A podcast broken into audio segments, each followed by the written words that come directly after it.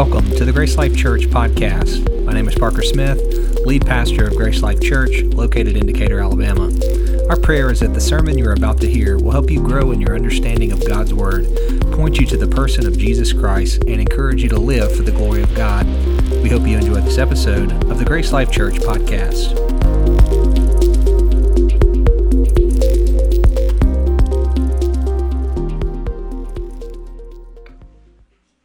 For singing with us this morning. If you have your Bible, I would encourage you to open with me to the Gospel of John, uh, chapter number one. I'm going to be looking at just one verse this morning, uh, namely verse 14.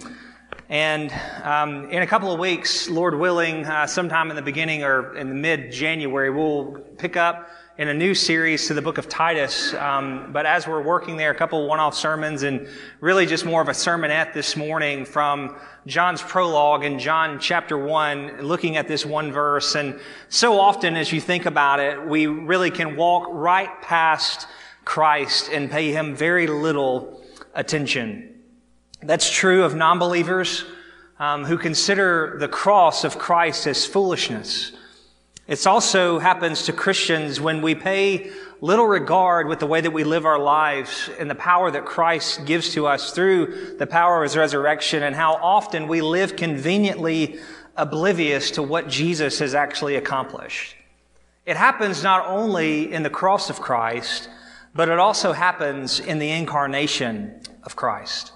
What we see in this text is God in the flesh. What a deep, unsearchable reality and great mystery of a child lying in the manger and how often we can pass him by with little to no thought. I want us to consider this morning the wonder of Christ, the wonder of his person, the wonder of his presence, the wonder of his glory and to consider the wonder of John's words in his prologue in John chapter 1, verse 14. This is what John writes. And the Word became flesh and dwelt among us. And we have seen his glory, glory as the only Son from the Father, full of grace and truth. Let's pray. Father, would you give us eyes to see? Give us ears to hear. May you give us the ability to see Christ and Him crucified in this great text of Scripture. Father, glorify your Son through your word. Glorify your Son through an unworthy vessel and through an un, such a foolish task such as preaching. God, would you do what only you can do? Pierce hearts, change minds, change lives. Well, thank you for it in Jesus' name. Amen. I want to call your attention to just three points this morning. I want you to see point number one, the wonder of the incarnation. Consider the enormous truth of John's gospel. He begins in his prologue in this way in verse one, in the beginning was the Word, and the Word was with God, and the Word was God. He was in the beginning with God. All things were made through him, and without him was not anything made that was made. In him was life, and the life was the light of men. He jumps down in verse 9. He continues writing, The true light, which gives light to everyone, was coming into the world. And he was in the world, and the world was made through him, yet the world did not know him. He came to his own people, and his own people did not receive him. And then in our text this morning, and the Word became flesh and dwelt among us, and we have seen His glory. Glorious from the only Son and from the Father, full of grace and full of truth. That in the beginning was the Word, and the Word was with God, and the Word was God. He was with God in the beginning. He is God, and the Word, verse 14, came flesh and dwelt among us. Jesus, the second person of the Trinity, did not come into existence at his birth. No, Jesus is the eternal, eternally begotten Son from the Father. There is never and there never was a time when the Son was not. He has always been, and He always is, and He always will be. And though He did not come into existence in the incarnation, Jesus did put on human flesh. He became human. And in what way? Beloved, He became human in every way without losing his divinity. He was the God man Jesus Christ, fully God, fully man, truly God and truly man. That's why Paul would write in Colossians, for in him all the fullness of God was pleased to dwell in him. He is the God man and he is the one without sin. Consider his humanity this morning, that he had a human body, that he knows what it means to suffer. He knows what it means to cry. He knows what it means to have bled. He knows what it means to have faced death. He felt sorrow. He felt joy. He felt sadness. He felt pain. He experienced temptation and trials, and yet he was without sin. And he sympathizes with us now in our weakness, in our trials, and in our temptation. Just like you, he had parents just like you, he grew up in the stature and likeness of men. He even learned a trade. He had friends, he had family. Just like you, he paid his own share fare of taxes. And though he was a king, he still made himself subject to governing authorities. And what you see in the incarnation is Jesus is embodying the new Adam, the new man and the new way of living before God. The life that you and I should have lived but failed to, Jesus now will demonstrate on our behalf. And in the incarnation, Jesus experienced every trial, every sorrow, every temptation. He identifies with us in all of those things. It is an ever present reminder that you are not alone. That we are not alone as we go through this life. And here is wonder to be in a relationship with God, to know that God understands us because he has lived among us. He understands this fallen world. He understands heartache. He understands pain. He understands disappointment and sadness. He understands pain. And in the incarnation, Jesus comes to give his life a ransom to save us. And John declares, of peering into the child in the manger is the very Lamb of God who takes away the sin of the world. And being made in like us in every way, he becomes a merciful and faithful high priest unto God who is able to sacrifice for our sin on our behalf. John's gospel opens in such a way to remind us of a new beginning of sorts. It's very similar to the way that Matthew begins his gospel of a new Genesis. This is why John begins his gospel. Think of the allusion back to even Genesis 1 1. In the beginning. And whereas before the fall, God makes man in his own likeness and image. Now, after the fall, God must come in the likeness of man to save him from his fallen state. And that's the point of John's prologue in his gospel. To behold the Word of God stepping into his own story as the Redeemer who gives his own life a ransom for sinful humanity. Have you considered the love of God in Christ for you in this way? Not that he was just willing to give his life for you, but that he was willing to stoop so low as becoming a human to experience this broken world as you and I experience. And then, in spite of the brokenness, die a lonely, horrific death in your place the wonder of the incarnation. Point two, the wonder of the tabernacle. John says, and the word became flesh and dwelt among us. John pulls our minds to the attention of the Exodus account, Exodus account with the word that he uses there for dwelt. And he dwelt among us. Synoko is the word in the Greek. It means to pitch a tent or to encamp or to dwell. It, it, means to tabernacle. John has in mind the tabernacle of Israel during the wilderness wanderings in the book of Exodus. It was to be a symbol, the tabernacle was to be a symbol of God's presence in the midst of his people. The design of the tabernacle was very long and very narrow. It was layered in such a way that it would increase your awareness of the presence of God.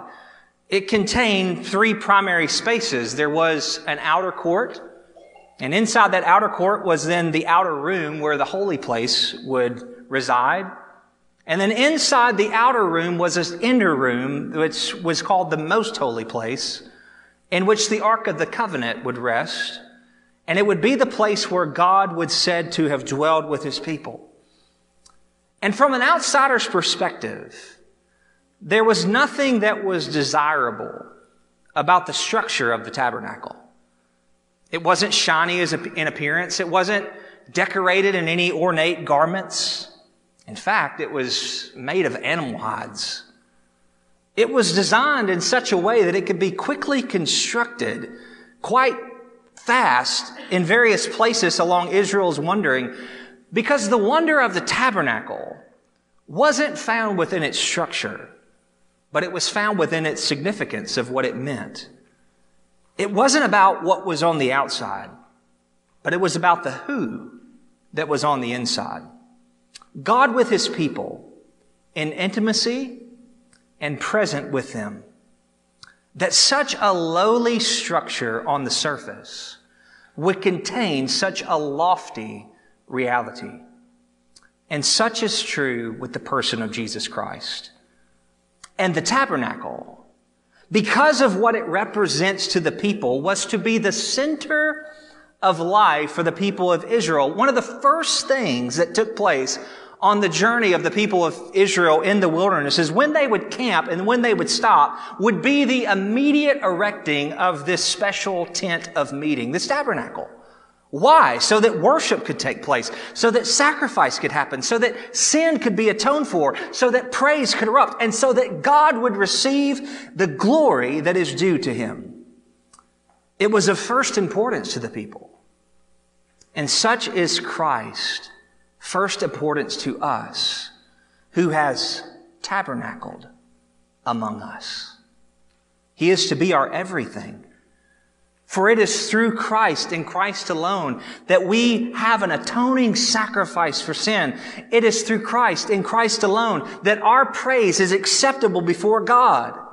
And it is through Christ and Christ alone that God is most glorified Jesus is to be our everything.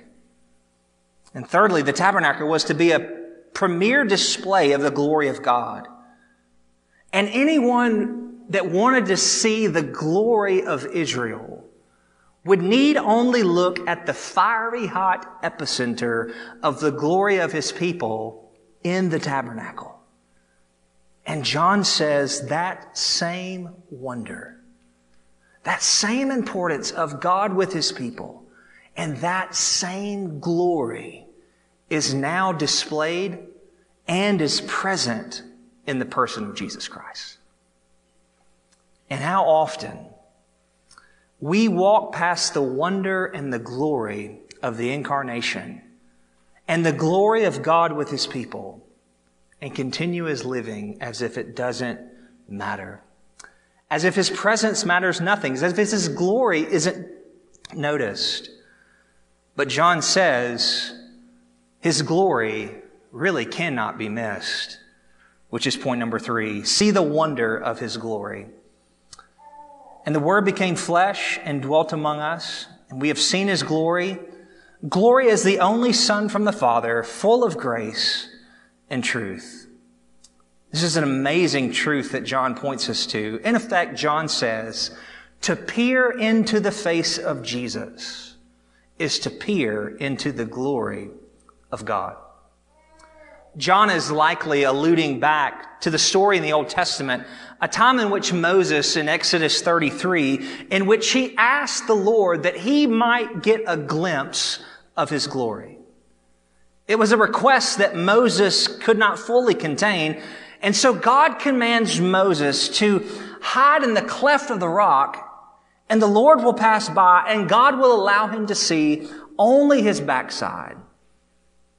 This was enough for Moses. In seeing only the backside of the glory of God, Moses would still be arrayed with the Shekinah glory of the Lord before the people when he came down off of the mountain in Exodus 34. And in great amazement, John says, to peer into the face of Jesus, though there was nothing in his appearance that we should desire. For he was one from whom men hid their faces. But John says to peer into the face of Jesus is to behold the very glory of God. To the degree that to see him is to behold his glory. Glory as from the only true God, full of grace and full of truth. The perplexing truth about the glory of God in Jesus you remember when we preached through the book of Philippians, is that the glory of God in Christ was veiled in humility. It's why Paul would say, have this mind amongst yourself, which is yours in Christ Jesus, who though is in the very form of God, did not account equality with God a thing to be grasped, but he emptied himself by taking the form of a servant and being born in the likeness of men, he being found in human form, he humbled himself by becoming obedient to the point of death, even death on a cross. The glory of Jesus was displayed through his humble service to others. The glory of Jesus, the very one through whom the stars and galaxies were formed, would choose to display his glory here on earth by bearing the brokenness of others around him. He would display his glory by defending the destitute, by taking up for the poor and the oppressed, and by loving sinners. And beloved, the very one who would mend our hearts would experience the heartbreak of the waywardness of his own people. Glory for Jesus wouldn't be in exalting himself as king, but it would be through laying his own life down as a ransom for the glory of God and being exalted by his Father and given a name that is above every name. Glory for Jesus wasn't found through self preservation, but through laying his very life down for ours on the cross. And thereby expiating, that is, taking away the sins from us and placing them upon himself. And also by propitiating that is, being an acceptable and atoning sacrifice for our sin, the glory of God through Christ would be seen both in this text in grace and truth. Grace, the unmerited favor, reserved, received solely by faith on the grounds of Christ. It is this grace that He gives to us through His own life that we might live. And that is the way in which this grace and truth is intended to be displayed. It is through the lens of the very sacrifice that Christ would make on our behalf.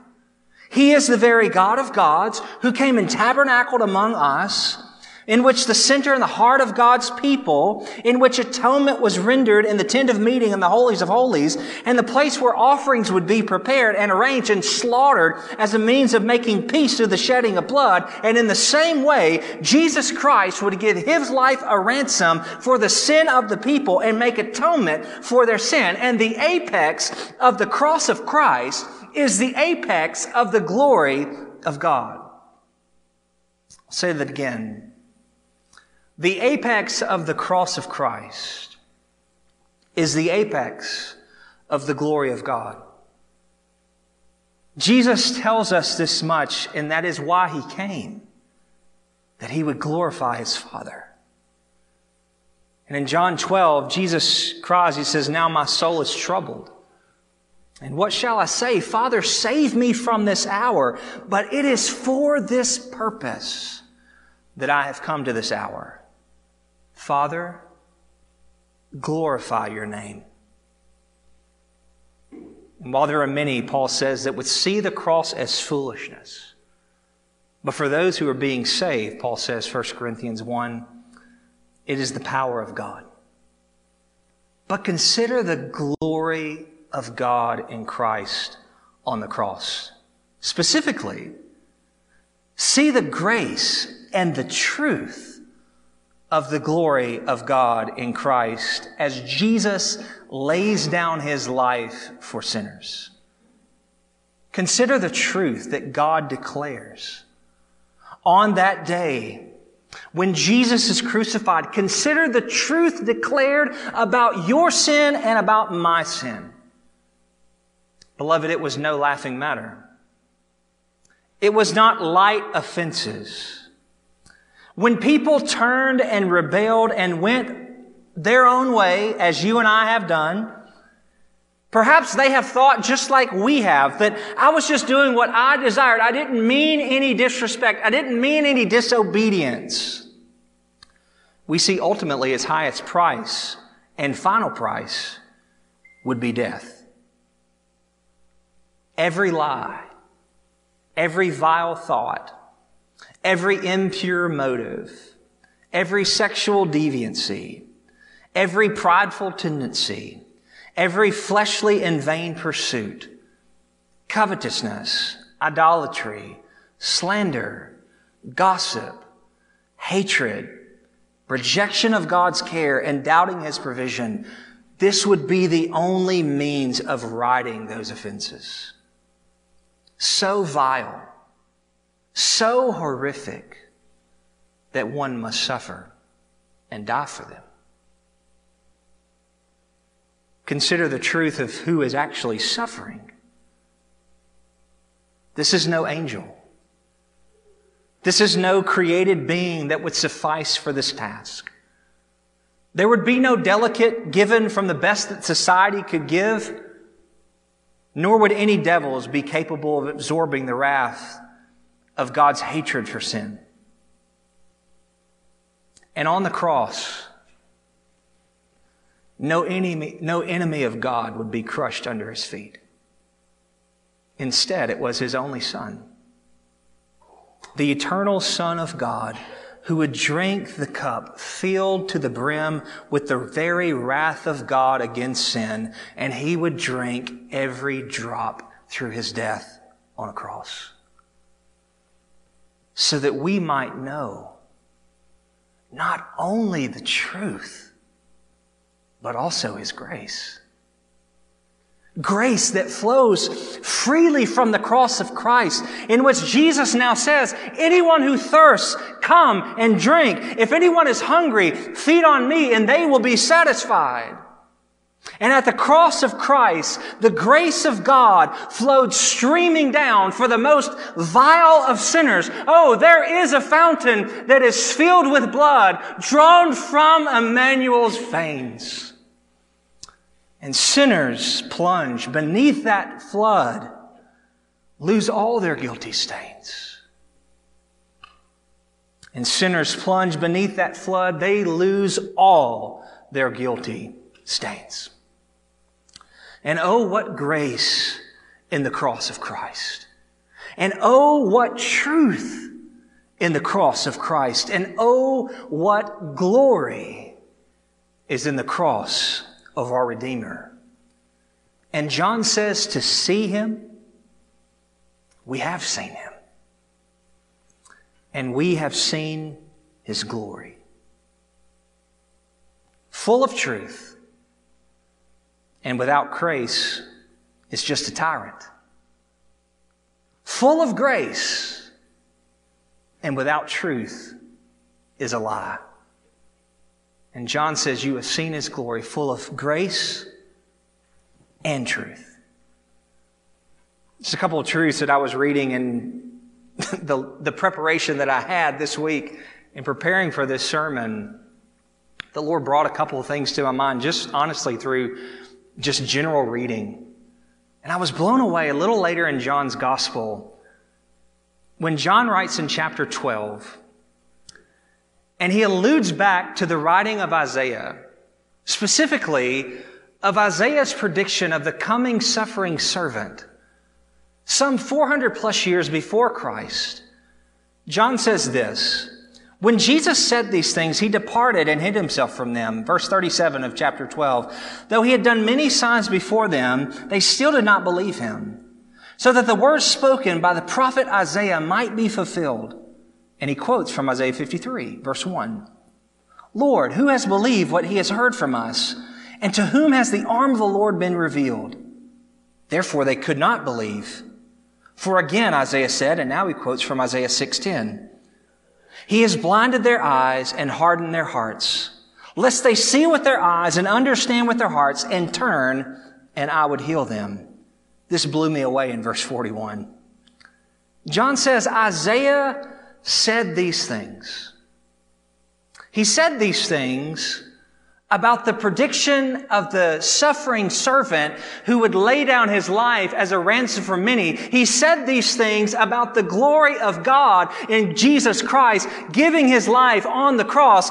John says he said these things because he saw his glory and spoke of him. He saw his glory and he spoke of Jesus. And it just blew me away to consider the truth in John 1:14.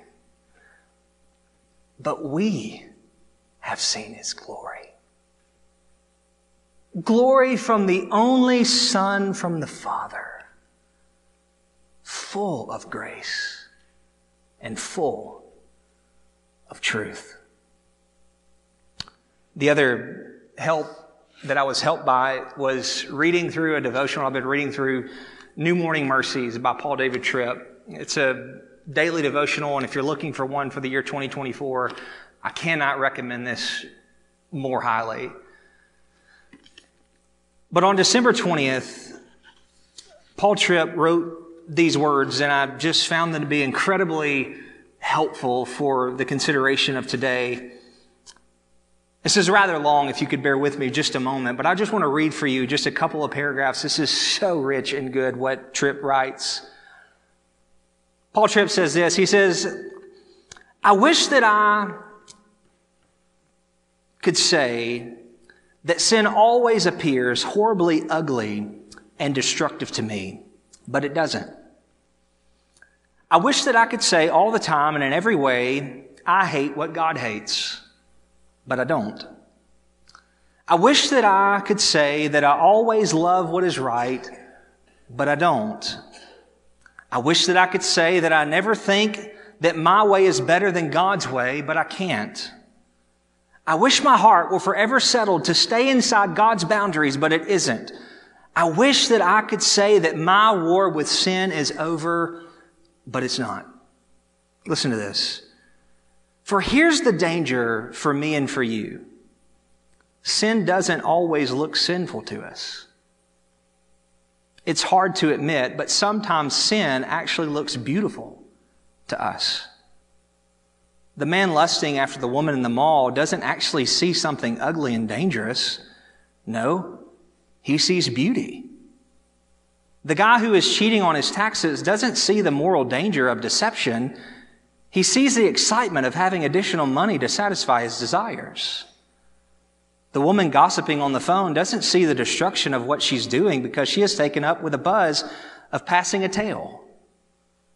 The child who is rebelling against the will of her parents doesn't see the danger that she's placing herself in because she is captivated by the thrill of her temporary independence. Part of the deceptive power of sin in my heart is its ability to look beautiful when it's actually terribly ugly. So we need help. And God in grace has met us with that help. This help doesn't come from us for us first in a theology or set of commands or principles. It comes to us first in a person. God knew that my struggle with sin would be so great that it would not be enough to just forgive me. That forgiveness is a wonderful thing, but I need more. And beloved, what we needed, we have received. And we have received it in the person of Christ. There's a lot of applications that I could pull from that excerpt, but in the end, sin attracts us with glory. The enemy lures us in with glory.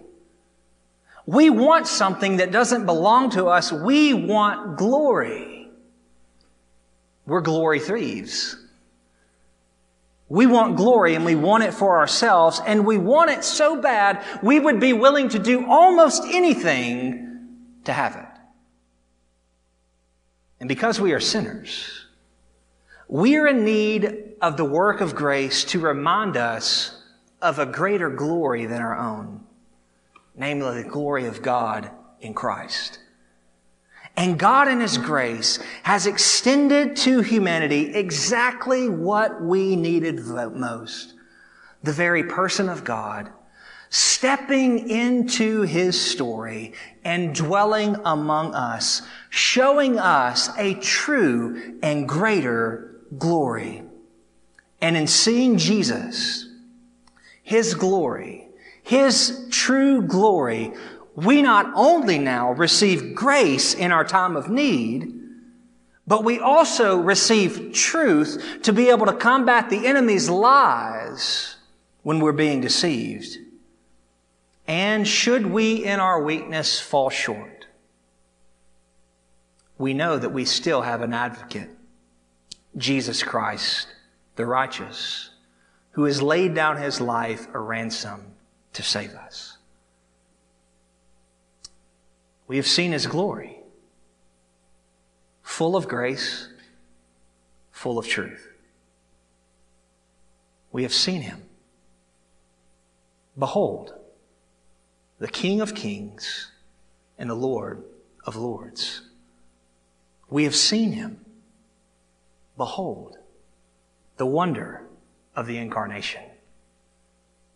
We have seen him. Behold, the wonder of God with his people. We have seen him. Behold the wonder of his glory. Let's pray.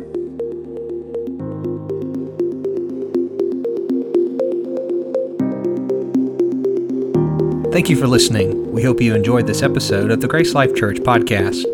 If you would like more information or have questions about Grace Life Church, please email us at gracelifedecatur at gmail.com or find us on Facebook by searching Grace Life Church, Decatur. And if you live in the Decatur area, we would love for you to join us for worship on Sunday mornings at 10 a.m. Until next time on the Grace Life Church podcast.